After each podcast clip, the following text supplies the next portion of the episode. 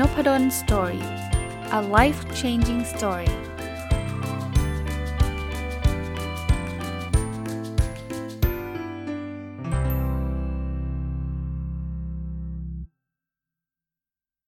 สวัสดีครับ ยินดีต้อนรับเข้าสู่ Nopadol Story พอดแคสต์นะครับ วันนี้เอาหนังสือที่มีชื่อว่า Failosophy หรือแปลเป็นไทยชื่อว่า f ฟลศาสตร์เปลี่ยนความผิดพลาดเป็นชัยชนะมารีวิวให้ฟังนะก็คนเขียนคือคุณอลิซาเบธ อลิซาเบธเดย์ซึ่งเป็นนักเขียนแล้วก็เป็น podcaster ชื่อดังด้วยนะครับ แล้วก็คนแปลคือคุณนัทมนเปรมสำราญนะครับเล่าให้ฟังแบบนี้ย้อนเวลานิดนึง คือมันเป็นความบังเอิญหรือหรือจะเป็นถ้าบางคนก็อาจจะบอกว่าเออมันก็มันก็แปลกดีนะครับ เพราะว่าหนังสือเล่มนี้ผมรีวิวแล้ว หลายคนบอกเฮ้ยไม่นะ ผมไม่เคยเห็นอาจารย์รีวิว คือผมรีวิวเมื่อวาน ผมอัดเมื่อวานเตรียมไว้ 2 ตอนเหตุผลเพราะว่าเมื่อวานเนี้ยวันนี้จะไปฉีดวัคซีน ก็เลยคิดว่าวันนี้อาจจะยุ่งๆนะครับ แล้วเผื่อฉีดวัคซีนแล้วเกิดเกิดเกิดเป็นไข้เป็นอะไรมันอาจจะไม่สะดวกอัดพอดแคสต์ก็เลยคิดว่า เออ เมื่อวานพอมีเวลาลองอัดไว้เตรียมไว้สำหรับวันนี้ดีกว่า เมื่อวานอัดจบแล้วเรียบร้อย ใช้เวลาประมาณเกือบครึ่งชั่วโมงนะครับสำหรับหนังสือเล่มนี้นะ เรียบร้อยจบเสร็จทำฟงทำไฟล์ทำเสียงมาเปิดฟัง เสียงมันเสียงมันแย่มากครับ ซึ่งมันไม่มีเหตุเหตุผลใดๆเลยที่จะเสียงแย่เพราะอะไรรู้ไหมเมื่อวานอัด 2 ตอน ตอนแรกเสียงไม่มีปัญหาเลยครับ ตอนแรกที่ที่คือเมื่อวานอัดคือวันก็คือที่ลงวันนี้กับจะลงอีกวันหนึ่งก็คือวันมะรืนน่ะนะครับเพราะฉะนั้นเนี่ยที่ลงวันนี้หมายถึงที่ลงเมื่อวานนะถ้าใครฟังผมเนี่ยคือพูดง่ายๆว่าเวลาผมอัดเนี่ยปกติจะอัดวันนี้แล้วลงพรุ่งนี้ใช่ไหมแต่ว่าเมื่อวานเนี่ยก็จะอัด อัด 2 ตอนก็คือวันวันพรุ่งนี้แล้วก็วันมะรืนนี้ ตอนแรกไม่มีปัญหาเลย แต่ว่าตอนที่2เนี่ยมันมีปัญหา เสียงมันไม่ได้เลยฮะเสียงมันมีแบบเสียงเสียงมันแทรกอะเสียงมันแทรกแบบเหมือนเหมือนเหมือนเวลาปลั๊กมันไม่แน่นนะครับ แต่พอก็เซ็งไงก็คือรู้สึกเซ็งไงเพราะว่าพูดไปตั้งครึ่งชั่วโมงแล้วก็ทำส่งทำเสียงเรียบร้อยคือเสียเวลาเป็นชั่วโมงเลย แต่ว่าต้องโยนทิ้งเพราะว่า เพราะว่าไม่อยากให้มันหลุดออกไปครับ มันฟังแล้วมันมันนั่งงุนงิดอะสำหรับคนคนที่อัดพอดแคสต์แล้วคนฟังบางคนอาจจะบอกไม่เป็นไรหรอกอาจารย์ฟังได้ก็ขอบพระคุณนะครับ แต่ว่าก็ไม่เอาหรอกเราเราเพลินพอไปรู้ว่าเสียงมันไม่ดี เราก็อยากจะทำใหม่ แต่ที่ผมบอกมันเป็นความบังเอิญ เพราะว่าชื่อหนังสือมันใช่เลยนะFailosophy นะก็คือเฟลศาสตร์เปลี่ยนความผิดพลาดเป็นชัยชนะเออคือมันมันมันจังหวะมาว่าเออเรารีวิวหนังสือเรื่องความผิดพลาด เรื่องเรื่องหลักการ fail มันก็ fail ให้ดูเลย คือคือคืออย่างเงี้ยอ่าแล้วคุณลองเอาหลักการมาใช้สิอะไรเงี้ย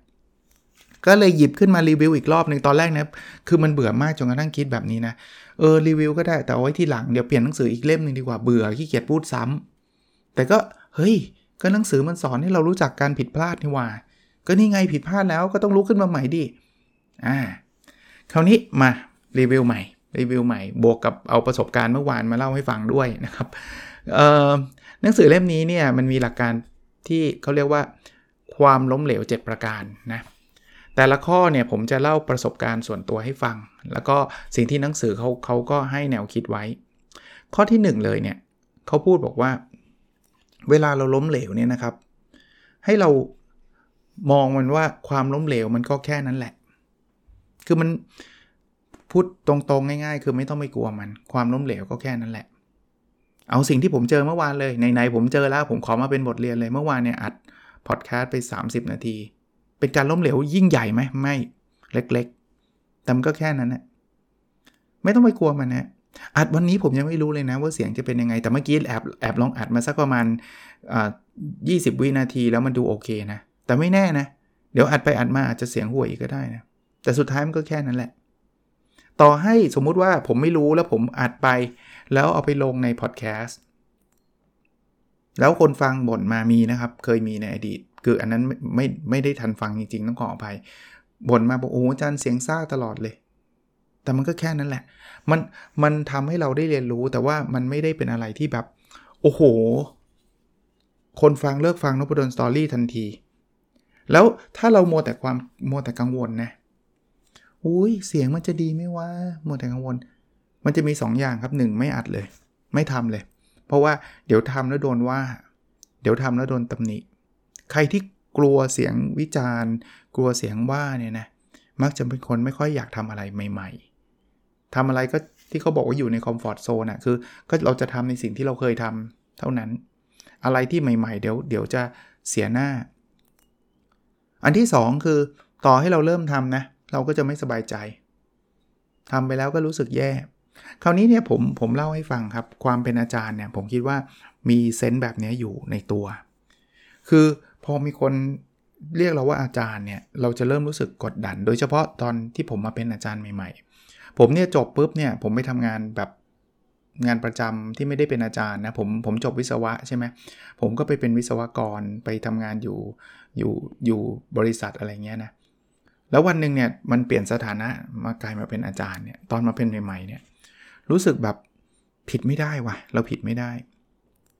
จริง ๆ อาจารย์ก็เป็นมนุษย์คนหนึ่งครับ ผิดได้ครับ เพียงแต่ว่าผิดแล้วยอมรับเนาะ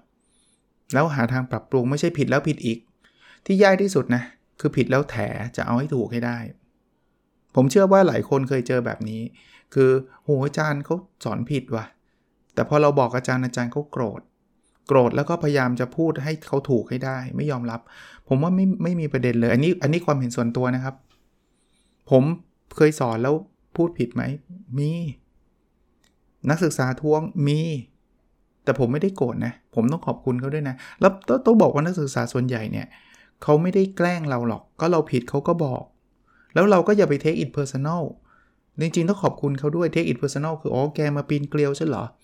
อ๋อ แกจะมาแบบลบหลู่ฉันใช่ไหมไม่เลย ส่วนใหญ่ไม่ได้เป็นแบบนั้นน้อยคนมากที่มีความตั้งใจแบบนั้นเนี่ยเอ้ยเออ ผมพูดพลาดไปว่างั้นเอาใหม่ เราผิดเราแก้เราแก้ไขได้นะเพราะนั้นกลับมาที่ concept นี้นะคือความผิดพลาดมันก็แค่นั้นแหละ อย่าไปกังวลมากนะครับ คือคือไม่ได้แปลว่าบางคนก็บอกว่างั้นแปลว่าทำช่วยๆไป ไม่ต้องกลัวผิดก็เอาให้เละเลย คือเราไม่ใช่เอาให้เละครับ เราพยายามแล้ว แต่อย่าไปถือถือแค่ว่าฉันผิดไม่ได้ มาถึงข้อที่ 2 ครับ คุณไม่ใช่ความคิดที่แย่ที่สุดของคุณ ความหมายคืออย่างนี้ครับ มนุษย์เราเนี่ยนะ เราจะชอบสร้างภาพสร้างภาพในแง่ในแง่นี้ก็คือว่าเราจะเอาแบบส่วนใหญ่จะเอา worst case scenario มาอยู่ในหัวสถานการณ์ที่แย่ที่สุดอยู่ในหัว เอายกตัวอย่างนะ ใครที่มีประสบการณ์เคยขึ้นไปพูดต่อหน้าคนเยอะๆในเวทีใดเวทีหนึ่งเนี่ย มันจะมีภาพแบบนี้เราไม่ค่อยส่วนน้อยนะ ยกเว้นเป็นนักนักพูดมืออาชีพเก่งๆ ถ้าเป็นคนทั่วไปเนี่ย เราจะไม่ค่อยมีภาพว่า โอ้โห เราไปพูดแล้วทุกอย่างเนียนไปหมดเลย ทุกคนยืนปรบมือ เราไม่ค่อยมีภาพนั้นนะภาพที่เราเห็นคืออะไรรู้ไหมกลัวว่าขึ้นไปแล้วจะจำบทไม่ได้ ขึ้นไปแล้วจะไปยืนเหงื่อแตก เดี๋ยวจะขึ้นไปแล้วจะเป็นลม คือคือเราจะมีแต่ worst case scenario เขาก็เลยบอกว่าเราไม่ใช่ความคิดที่แย่ที่สุดของเราหรอกตัวเราไม่ได้เป็นแบบนั้น ถ้าบวกกับข้อที่1นนะไม่เป็นไรหรอกเอาสมมุตินะเอาเอาผมบวกข้อที่ 1 คือความล้มเหลวก็แค่นั้น สมมุติเราขึ้นไปแล้วเราพูดไม่ได้เลยถามว่า มันจะมีคนมาล้อเราตลอดชีวิตเลยปะจริง ๆ มีแต่ตัวเราเท่านั้นแหละที่ที่ยังจำไม่เหตุการณ์นี้ได้ไอ้คนทั่ว ๆ ไปเนี่ยลืมไปหมดแล้วครับผมเคยเจอนักศึกษาขึ้นมาแล้วพรีเซนต์แล้วพูดไม่ค่อยได้เลยเหงื่อแตกเลย ผม ลืมไปหมดแล้วครับว่าใครเคยเหงื่อแตก ตอนนี้ไปชี้หน้าบอก เฮ้ยเธอตอนนั้นเมื่อเออสิปีที่แล้วที่เธอเรียนกับผมเนี่ยเธอเหงื่อแตกเลยใช่ไหมล่ะ ไม่มีใครจำแบบนั้นหรอก เราคิดว่าตัวเราเนี่ยจะเป็นที่จดจำมีแต่ตัวเราเนี่ยจำแล้วก็จำแล้วก็กลายเป็นปมของตัวเองว่าคนอย่างเราเนี่ย present ไม่ได้เพราะ present ครั้งสุดท้ายเมื่อ 15 ปีที่แล้วเหงื่อแตกกับอาจารย์นพดลคือไม่ไม่มันไม่ได้มีใครมาจำแบบนั้นเลย แล้วเอาจริง ๆ นะ คนส่วนใหญ่เนี่ย ไม่ได้ไม่ได้แย่ขนาดนั้นด้วยนะ ขึ้นไปแล้วเนี่ยก็ก็พูดได้ ผมผมมีประสบการณ์ส่วนตัวนะครับ ตัวผมเองอะ่ะตอนเรียนปริญญาเอก เราต้องไป present เป็นภาษาอังกฤษในงาน conference งาน conference ก็คืองานที่ประชุมทางวิชาการคราวนี้ในงาน conference นี่มันน่ากลัว2ช็อตคือภาษาอังกฤษก็ไม่ใช่ภาษาคุณพ่อคุณแม่เรา เพราะนั้นเวลาพูดเนี่ยมันก็จะไม่ได้คล่องปรื๋อแบบโอ้ยคิดเป็นภาษาอังกฤษเลยไม่ใช่ มันก็ต้องแบบ ฟังก็ฟังไม่ค่อยออก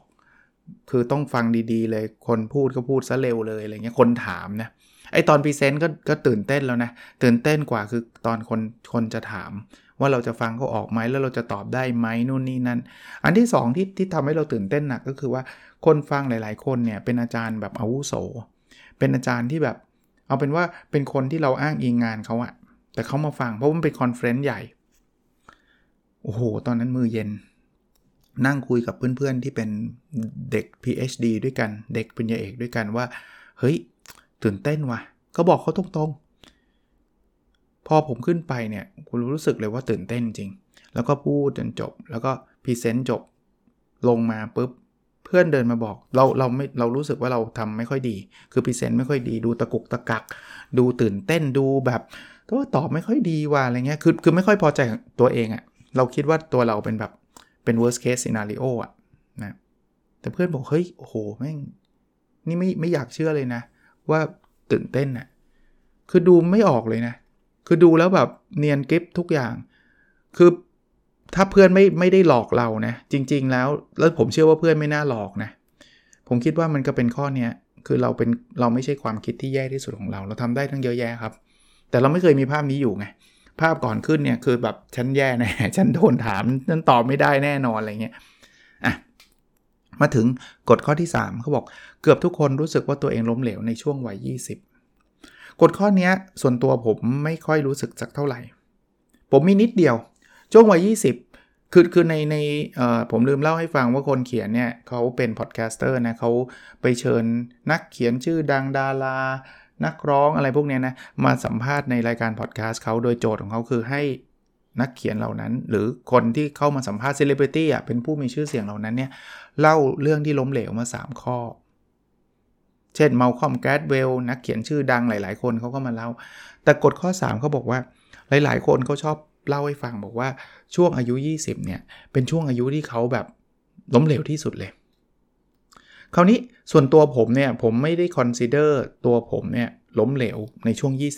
20 มีนิดเดียวคือช่วง 20 มันเป็นช่วงรอยต่อระหว่างการที่เราจบการศึกษาปกติ เราจบปริญญาตรีกันอายุประมาณ 22 ปีบวกลบ เพราะนั้นมันเป็นช่วงเปลี่ยนผ่านชีวิตจากจากการจบการศึกษาแล้วก็ไปการไปทำงานนี่นี่ช็อตหนึ่งในการเปลี่ยนผ่านเลยนะ หลายคนแต่งงานในยุคในในช่วงนั้น จบมาไปเรียนปริญญาปริญญาโท หลายคนเดินทางต่างประเทศไปอยู่ต่างประเทศครั้งแรกๆก็ช่วงนั้น ชีวิตผมเป็นแบบนั้นเลย ผมเนี่ยจบ 22 ใช่ไหมทำงานปีหนึ่ง23 แล้วก็ไปเรียนต่อต่างประเทศ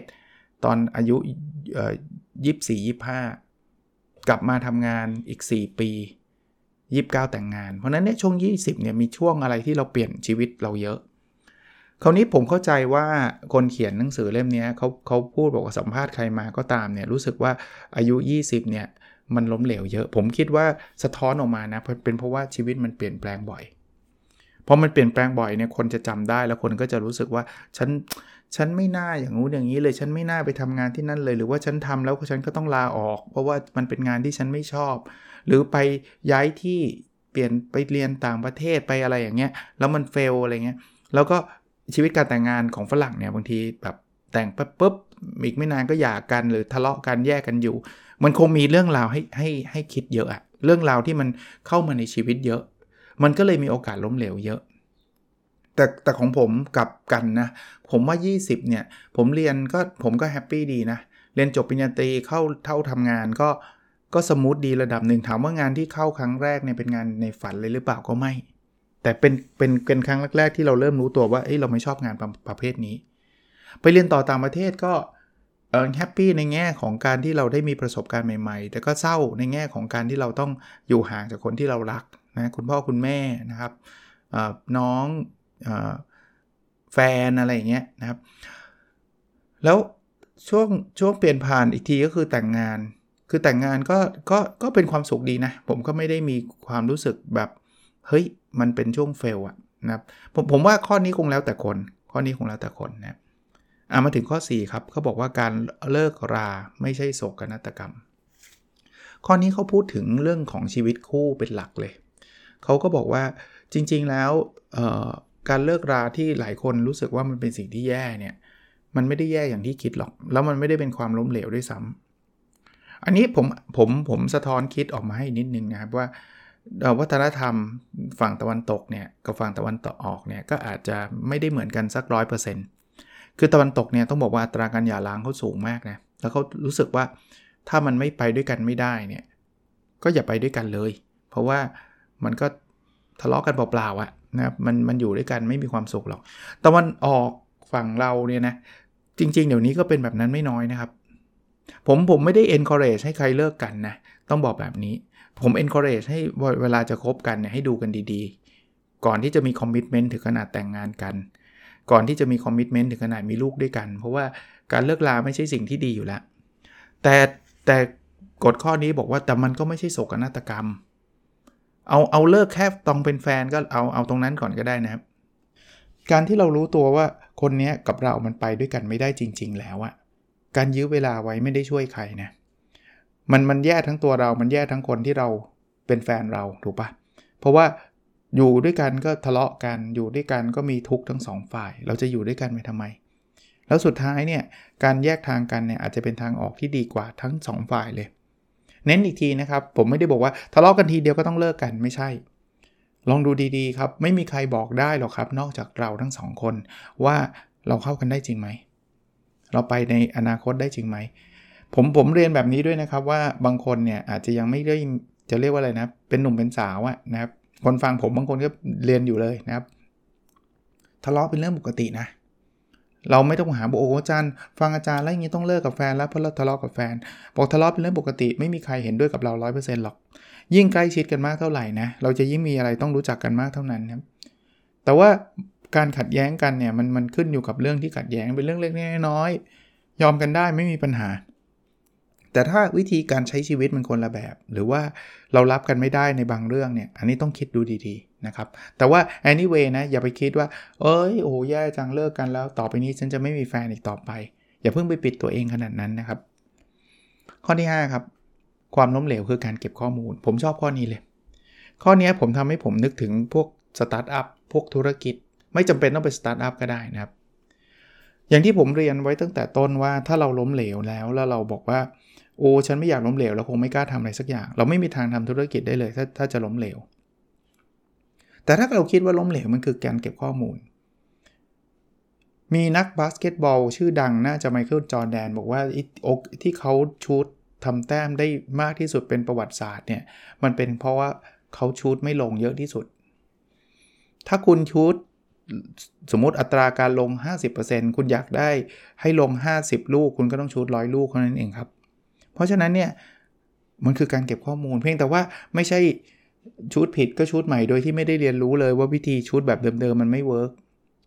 ผมเขียนหนังสือเล่มแรก ๆ ก็ไม่มีใครอ่านเหมือนกันทำพอดแคสต์ตอนแรก ๆ ไปดูย้อนหลังได้เขาไม่มีใครฟังเหมือนกัน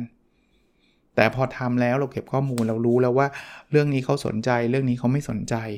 เรื่องนี้ถ้าเราพูดแบบนี้คนจะชอบ เรื่องนี้ถ้าเราพูดอีกแบบหนึ่งคนจะไม่ชอบ พอเรียนรู้ปุ๊บเนี่ยเราจะทำคอนเทนต์ได้ดีขึ้น เราจะมีทักษะมากขึ้น เพราะนั้นถือว่ามันมันคือการเรียนรู้เขาถึงบอกว่าไม่มี success or fail ไงมีแต่ success or learn ข้อที่ 6 ครับ ไม่มีตัวคุณในอนาคตหรอก ข้อนี้ตีความหมายแบบนี้นะครับเขาบอกว่าเราเปลี่ยนแปลงตลอดครับ เพราะฉะนั้นใครที่แบบวางแผนระยะยาวประเภท 50 ปีข้างหน้า ฉันจะเป็นอะไรถึง2 3 4 5เนี่ยเขาบอกวางก็ได้นะถ้าอยากวางอะ่ะแต่ว่ามันไม่เป็นไปตามแผนคุณหรอก ผมไม่ได้บอกห้ามวางอะไรเลยนะ มองมองไปได้แต่ว่ารู้จัก flexible รู้จักยืดหยุ่น รู้จักปรับตัวนะครับ สุดท้ายเนี่ยเราเราเรา มันไม่ได้เป็นไปตามแผนแต่เราก็รู้ว่าสิ่งนี้มันพาเราไปถึงจุดไหนยังไงนะครับ แล้วข้อสุดท้ายนะครับ การเปิดเผยจุดอ่อนช่วยสร้างความแข็งแกร่งที่แท้จริง หลายคนเนี่ยพยายามจะทำตัวให้ดูดีแบบเพอร์เฟกทุกเรื่องทุกอย่าง ผมว่ามันอาจจะเป็นธรรมชาติของมนุษย์มั้งครับ ที่เราต้องการคำชมมากกว่าคำพูดที่ประมาณว่าเราไม่เก่งเราไม่เท่ เพราะฉะนั้นเนี่ยเรื่องราวที่เราพบในโซเชียลมีเดียมันมักจะเป็นเรื่องราวที่ดีๆ ทั้งนั้นสำหรับเรา เราได้รับรางวัลเราแชร์ แต่ตอนเราตกรอบแรกเราไม่แชร์ นะเรา paper เราได้รับการตีพิมพ์เราเราแชร์ แต่ตอน paper เรา reject เราไม่แชร์ จริงๆแล้วเนี่ยเขาบอกว่าถ้าเราสามารถยอมรับความล้มเหลวของเราได้ แล้วกล้าที่จะบอกคนอื่นว่า เฮ้ย เราคือมนุษย์ธรรมดาคนหนึ่งนะ เป็นมนุษย์ปกติคนหนึ่งที่เราก็ล้มเหลวได้นะ ผมว่าเราจะไม่กลัวความล้มเหลว เราจะรู้สึกว่าความล้มเหลวเนี่ยมันเป็นส่วนหนึ่งของชีวิตเรา ไม่ใช่แปลว่าเราจะชอบความล้มเหลวนะครับ เขาบอกว่าคนที่กล้าเปิดเผยจุดอ่อนเนี่ยแปลว่าเขาเขาเขาเขาแข็งแกร่งกว่ากว่านั้นเนี่ยถ้าเราปกปิดจุดอ่อนแปลว่าเรายังยังไม่แข็งแกร่งพอ คุณลองนึกภาพนะ ถ้าสมมุติว่าคุณเป็นนักฟุตบอลคนหนึ่งอะแล้วคุณพยายามปกปิดจุดอ่อนว่า คุณคุณอะไรดีล่ะ คุณ คุณเล่นลูกโหม่งไม่เก่งอย่างเงี้ยแต่คุณแบบพยายามจะโชว์เขาว่าคุณเก่งทุกเรื่องทุกอย่าง แล้วคุณก็พยายามคือ point ของคุณคือถ้าเกิดคุณซ่อนซ่อนไอ้จุดอ่อนคุณไว้เนี่ยคุณก็จะไม่กล้ารับ challenge หลาย ๆ อย่างเขาเชิญคุณไปเล่นทีมนี้ คุณก็รู้ว่าคุณไม่ได้เก่งเรื่องนี้ แต่คุณก็ไม่กล้าจะรับเพราะเดี๋ยวความไม่เก่งจะเปิดเผยนึกออกไหมแต่ถ้าเกิดคุณบอกว่าเฮ้ยลูกหม่งผมไม่เก่งนะ คุณบอกกับชาวบ้านได้เลยว่าไม่เก่ง แต่ไม่ได้แปลว่าเราจะไม่ฝึกนะ ไม่เก่ง คราวนี้คุณกล้าทำทุกเรื่องแล้วเพราะคุณไม่ต้องอายใครละ ไม่มีอะไรที่ที่คุณซุกซ่อนอยู่ ผมเนี่ยพยายามทำเหมือนกันนะ หลาย ๆ ครั้งเนี่ย ผมได้รับ rejection letter จาก journal นะจากวารสารผมเอามาลงในใน Facebook ผมบอกว่าส่วนใหญ่เราจะเห็นเฉพาะคนที่ได้รับตอบรับ ผมก็เป็น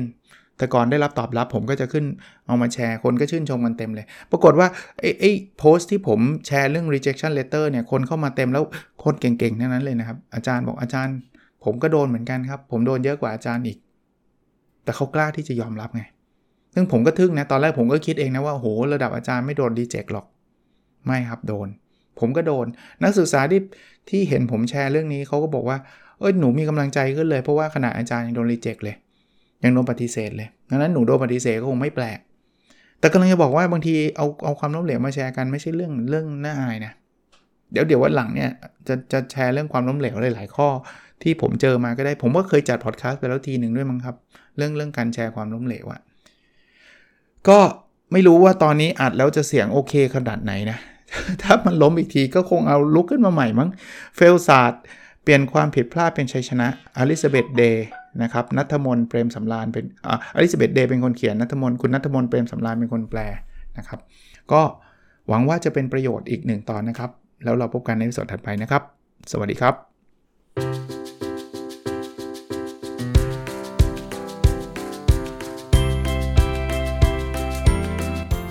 n o p a d o n Story a life changing story